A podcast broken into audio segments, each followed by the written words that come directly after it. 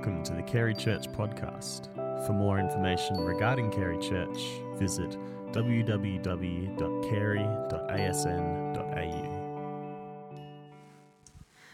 The Bible reading today is from Matthew 7, verse 15 to 23. Watch out for false. They come to you in sheep's clothing, but inwardly they are ferocious wolves. By their fruit you will recognize them. Do people pick grapes from thorn bushes or figs from thistles? Yes, every good tree bears good fruit, but a bad tree bears bad fruit. A good tree cannot bear bad fruit, and a bad tree cannot bear good fruit. Every tree that does not bear good fruit is cut down and thrown into the fire. Thus, by their fruit you will recognize them. Not everyone who says to me, Lord, Lord, will enter the kingdom of heaven, but only the one who does the will of my Father who is in heaven. Many will say to me on that day, Lord, Lord, why did we not why we, Lord, Lord, did we not prophesy in your name and in your name drive out demons, and in your name perform many miracles? Then I will tell them plainly, I never knew you. Away from me.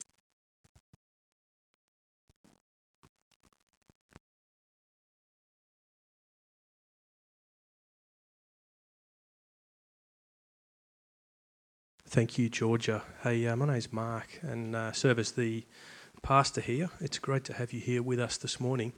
Hey, it was awesome to see Scott and Holly, husband and wife combo, leading us in worship this morning. Thank you, guys. That was really great. Um, husband and wives, can I get you guys to come up? Because these guys are getting married next Saturday.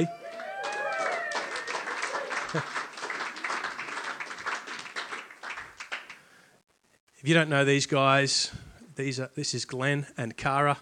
Um, you guys joined us not long after we started, didn't didn't you? Was it March or yeah? So they've been with us for a long time. They've done a lot of this Forrestdale journey with us. Cara's a, a teacher in the, the school here, and um, Glenn, you will have seen him up here leading worship. Um, they're getting married on Saturday, and I just thought we are family. We are. They're just great to get them up and just pray for them as their family. Um, and just, uh, I've got a, a, blessing from numbers that I'd just like to read over you guys as well.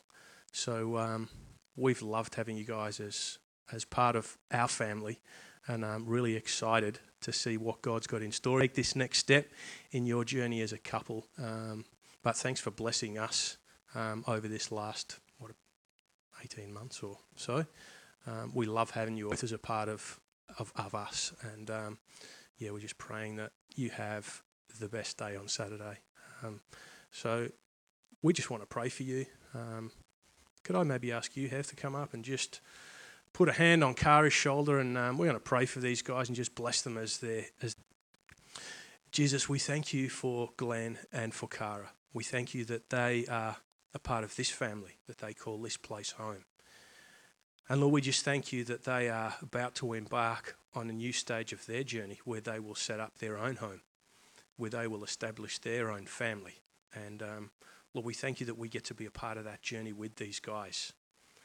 Father, we thank you that they love you deeply. We thank you that they love one another deeply.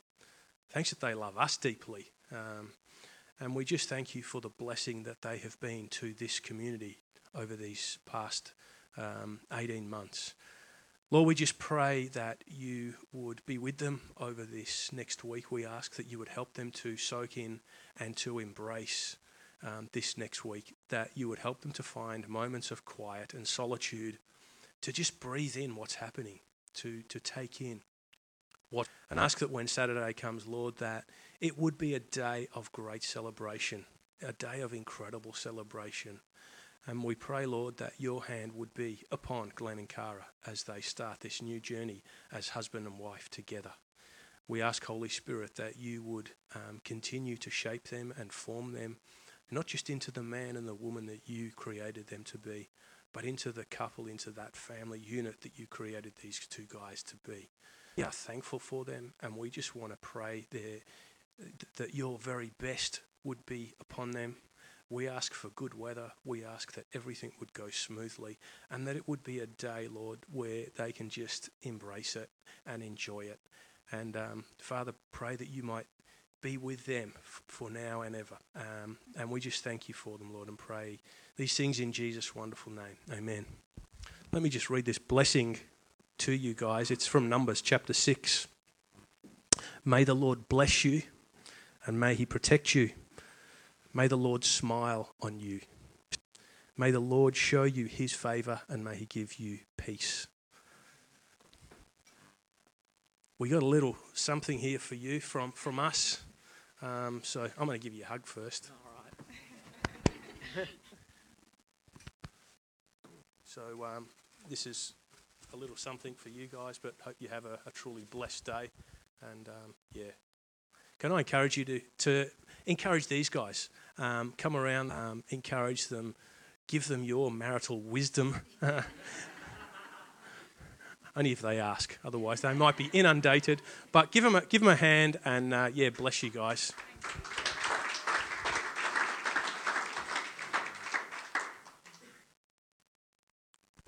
I was at the, the congregation um, earlier, and uh, they had a baptism, and I, it, it was a baptism like no other baptism I've seen.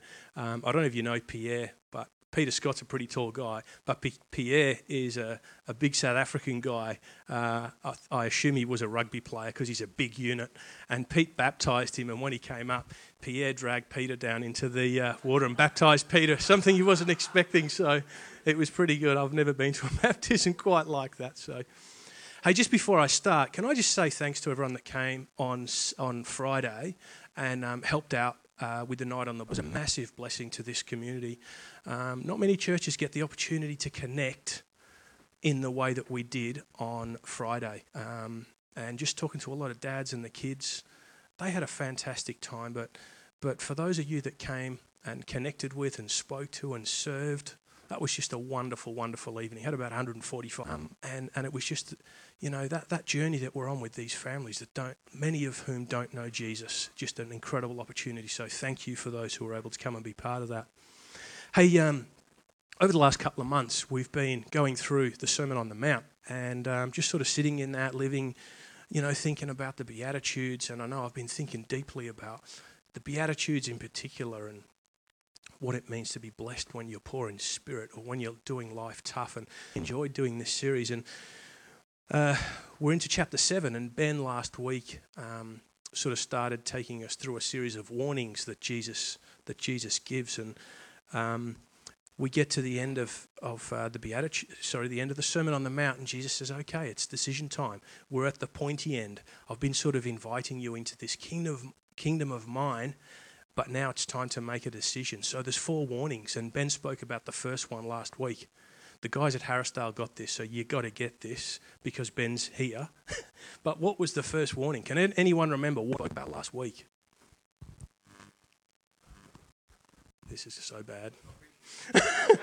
I feel like you need to come up and just do that again, and then just so no, because nobody can remember, I'll preach my sermon after yours, so that. He spoke about he, he spoke about the warning that Jesus gave in relation to the narrow and the wide path. That's the one. Remember now. Everybody say yes so Ben feels loved. So so so Ben spoke about Jesus warned, hey, there's there's two paths, there's a narrow and a wide path. Um, and, and, he, and Jesus warned about that. We're going to talk about the second and third warnings today, and then next week is, our, is the last warning. And that's the warning about building on the sand. Jesus warns, don't build on the sand, make sure you build on the rock. These warnings, holding up uh, warning slide, warning signs for us. Can we perhaps get that warning sign up on the screen, please, Jonathan? That's the one. Um, I can almost picture Jesus holding up these warning signs at this point, saying, hey, this, this discipleship road that, that I've been speaking about, this discipleship journey I've been inviting you into, it's a hazardous road. It's a road that has some challenges on it. And um, it got me thinking about a journey that we did. We did a road trip back in 2011. We drove from Perth through South Australia, the Great Oden. Spent some time in Victoria, and then we went from Melbourne up to um, Jindabyne, which is in the Kosciuszko National Park. And the route that we took took us through uh, Cooma and Khancoban, and it was just a beautiful drive. But as we were getting closer to Mount Kosciuszko, which is this, it's the tallest mountain in Australia. It's it's big, and as we were getting closer, we started to see these signs: no caravans on this route. And we started to get them because we had a caravan uh, on the back of our car. And so we drove past a number of these signs and they were popping up more frequently.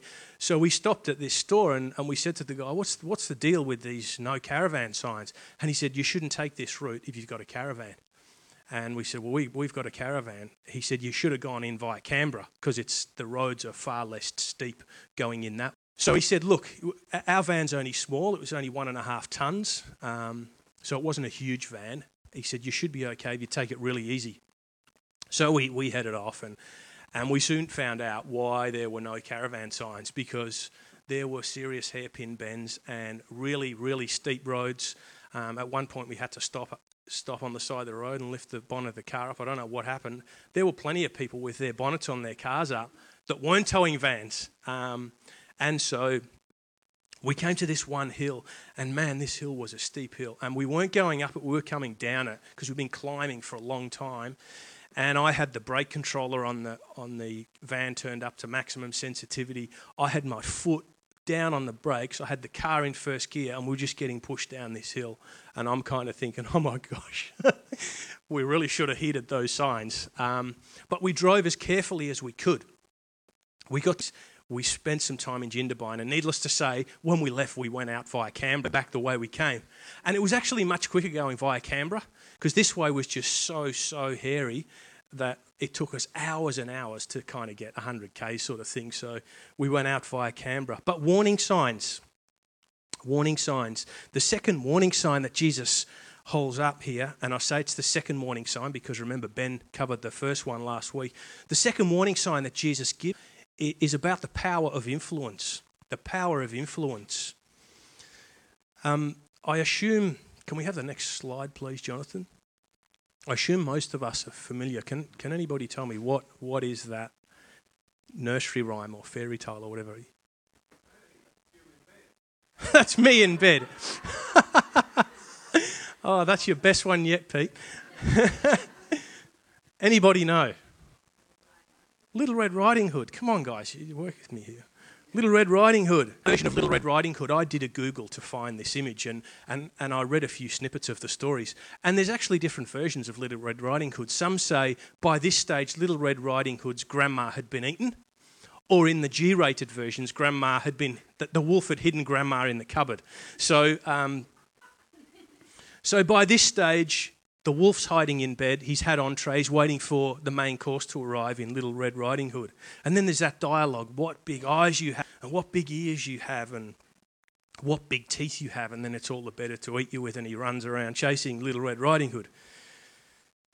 Um, on walking into Grandma's bedroom, Little Red Riding Hood could immediately see that there was something not quite right here. This didn't quite look like Grandma and starts to ask questions. I did ask myself the question. Grandma looked anything like that. Little Red Riding Hood's grandma must have been incredibly ugly. Because um, I don't know too many grandmas that look like anything quite like a wolf. But Little Red Riding Hood starts to ask, ask questions.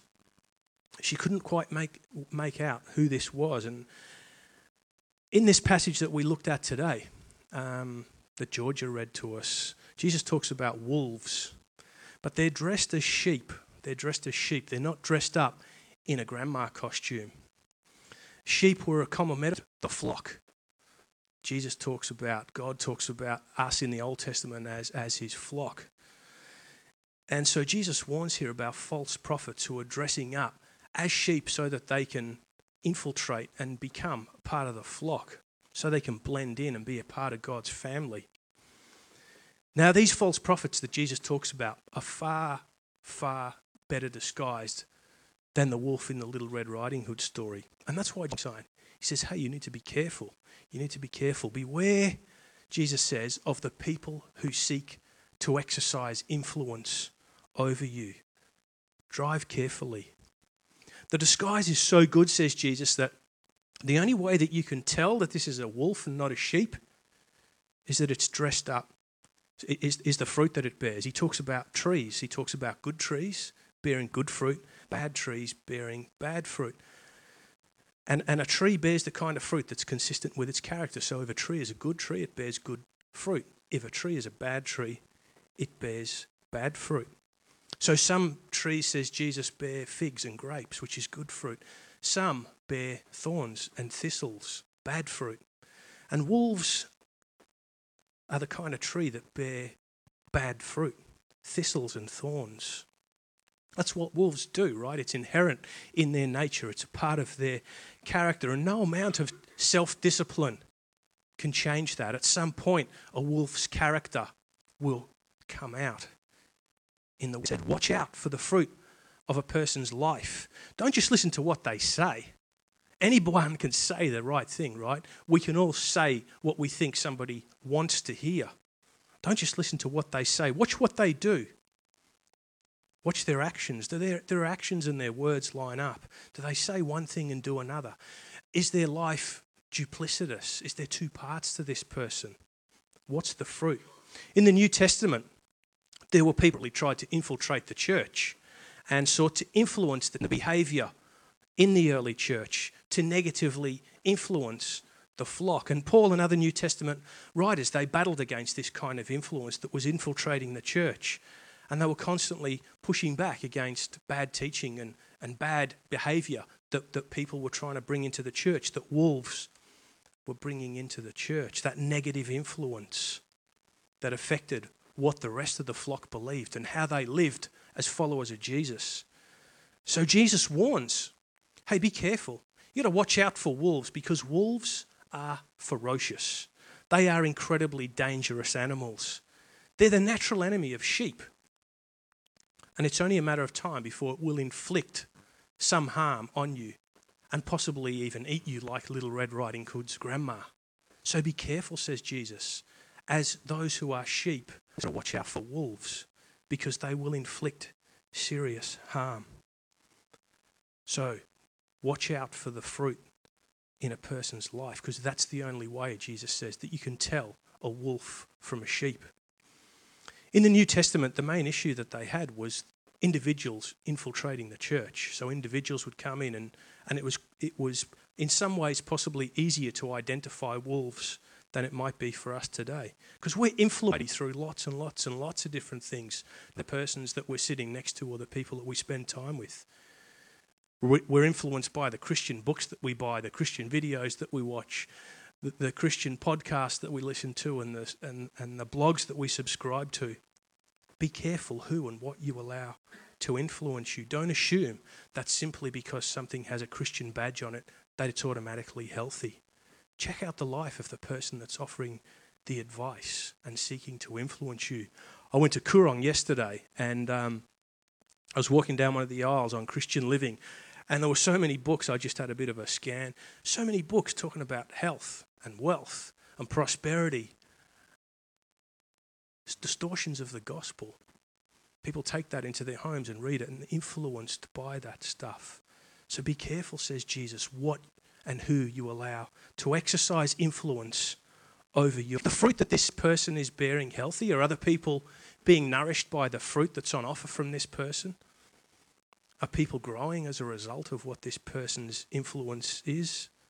Or are they producing thorns and thistles and lies, immorality and greed and half truth gospel? The third warning that Jesus, the third warning sign that Jesus holds up, relates to placing our security in the wrong thing. The next warning relates to placing it in the wrong thing. Can we have that, please, Jono? Thank you. Can anyone have a stab at what this fairy tale is? No? It's Ali Baba and the 40 Thieves. Sorry, I couldn't find something a little bit clearer, but this is Ali Baba and the 40 Thieves.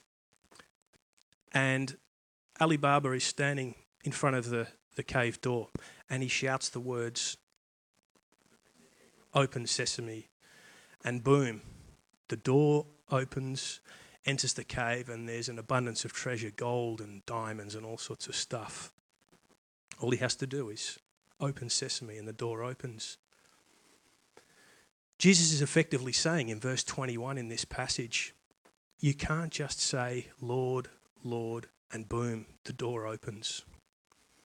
Like uttering the words, open sesame. Lord, it's not going to just open, magically open the door to his kingdom. And the message translation, I love the message translation of this verse. It says, knowing the correct password, saying master, master, for instance, or Lord, Lord, isn't going to get you anywhere with me. What is required is serious obedience, doing what my Father wills.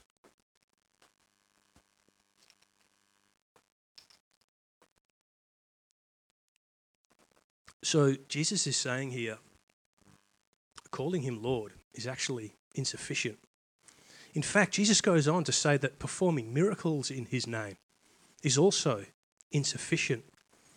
Lord, we prophesied in your name. We cast out demons in your name. We did all of these miraculous things in your name.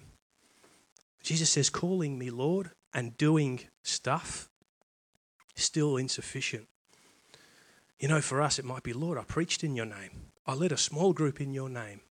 I was on the morning tea roster for 25 years in your name.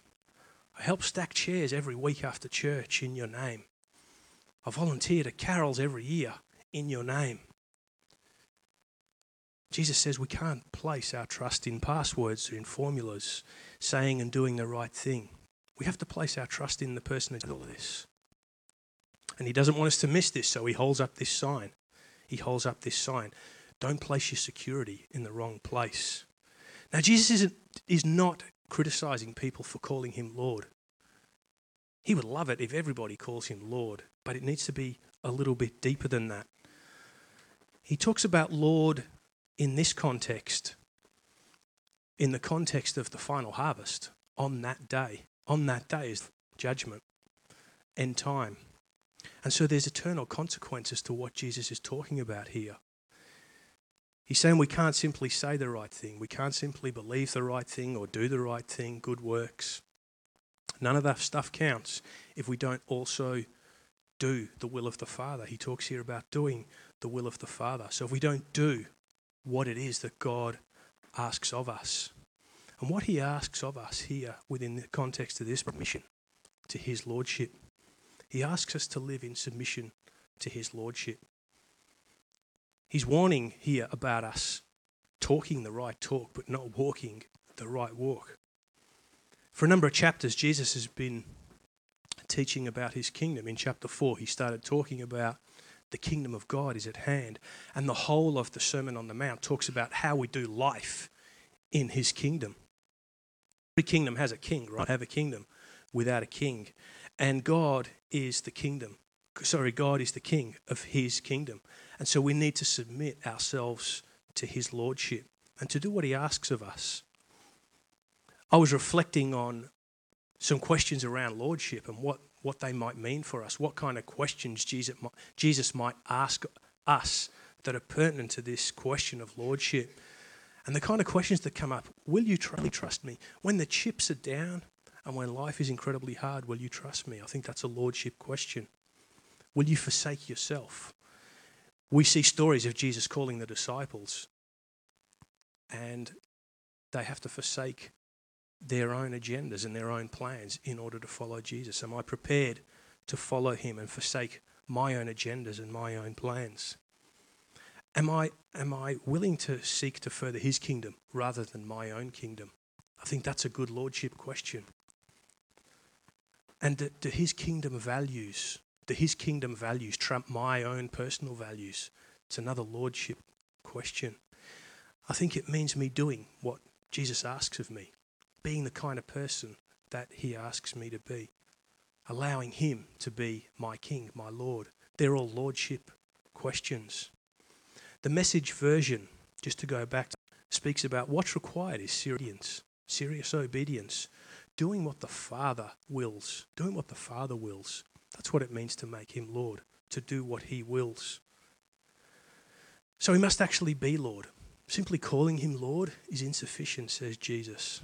And then in verse 23, verse 23 tells us that for those who don't make him Lord, for those who don't make him Lord, a day is coming. He will say, I never knew you. I never knew you. Now, I imagine this is something that will deeply sadden Jesus, something which will grieve the Father's heart incredibly deeply, because we were created for relationship. We were created for relationship with Him. He loves us intimately, He loves us infinitely. That's why Jesus came, so that we could be in that kind of relationship. So for Jesus to have to stand there and reject people in this way because they are unknown to him, because they don't want to make themselves known to him, it's an incredible tragedy. Scripture tells us that God knows all things. So this fa- the fact that Jesus, I don't know you, it doesn't mean that he's unaware as to who we are. He formed us in our mother's wombs, Psalms tells us. He knit us together. He thought about us before we were even in our parents' sort of. He, he had a plan for us, so he wasn't he wasn't um, ignorant as to any of our existences. What he's saying here is that when we stand before him, there are some people who he's going to say, "You weren't really my follower. I'm really sorry, but you weren't following me. You weren't a true disciple." This word "know" means more than just knowing at an intellectual level it means more than mere acquaintance. In Matthew chapter 1, he talks about, Matthew talks about how um, Joseph knew Mary. He knew Mary intimately within the context of a marital relationship. That's the same word know used in Matthew chapter 1. And it's used throughout Scripture to describe the special, the unique relationship that God has with us as His people. It's a relationship word. This word know is all about relationship. So when Jesus says, I never knew you, really what he's saying is, I'm sorry, but I can't acknowledge you as part of my family. You're unknown to me as a part of this family. The central issue here is about knowing Jesus relationally, being known by him relationally. You see, the God who spoke this entire cosmos into being, who formed us in our mother's wombs wants to know us and to be in this intimate, loving relationship with us. For that is the very thing that each one of us were created for. I was thinking back to the closeness that Adam and Eve experienced with God in the garden, and there's this beautiful image of God fashioning Adam out of dust and creating Eve from Adam's rib. And then God breathes life itself into their bodies and Genesis talks about how they walk with God in the cool of night. And there's this closeness, this intimate. That's the kind of relationship that God invites us into. That's what, in the context of this passage, to be known by Him. He wants more than just our empty professions of Lord, Lord. He wants more than just our zeal, more than just our works and our enthusiasm. He wants us. He wants you. He wants every part of you the very deepest parts of you.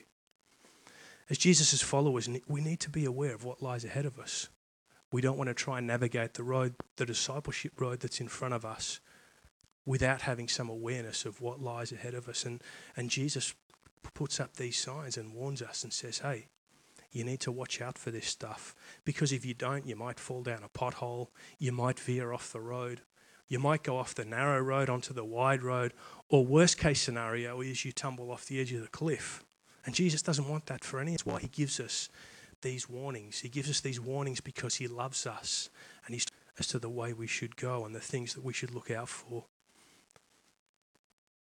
So Jesus asks us, who's currently exercising influence in your life? Who are the people that are currently exercising significant influence or any level of influence in your life? What's the fruit that's, that's being born? Is it good fruit? Is it tasty fruit? Is it life giving fruit? Or is it, is it thorns and thistles? Jesus says, just be, just be careful who exercises that influence over you. And then Jesus gives us that other warning. Is our relationship with Him formulaic? Do we just kind of go through some motions? We say, Lord, Lord, and we do some stuff that we think He wants us to do.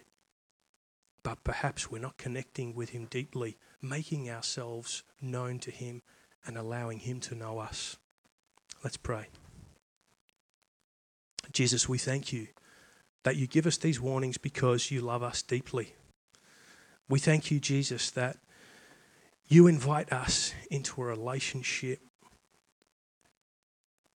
of knowing, a relationship where we can be known deeply, a relationship where we can know you deeply. Father, we pray that you would help us to navigate carefully, that you would help us to take heed of the warning signs and look out for the potholes, to navigate well, to navigate with wisdom and discernment. We pray that you'd bring people into our lives that would be a good influence upon us, people that might build us up and shape us. Help us to exercise discernment when there are wolves that would seek to us in ways that are negative. And may we all call you Lord, but may we also make you Lord. Pray, Father God, that your Spirit would continue to shape us, to transform us, and to help us to be in the kind of relationship that you envisaged for us way back in the garden. A relationship where we get to walk closely with a God who wants to know us intimately, a God who breathed life itself into our bodies, a God who sent his Son Jesus so that we could have true life. So today, Lord, may we be known and may we know you deeper. In Jesus' name, amen.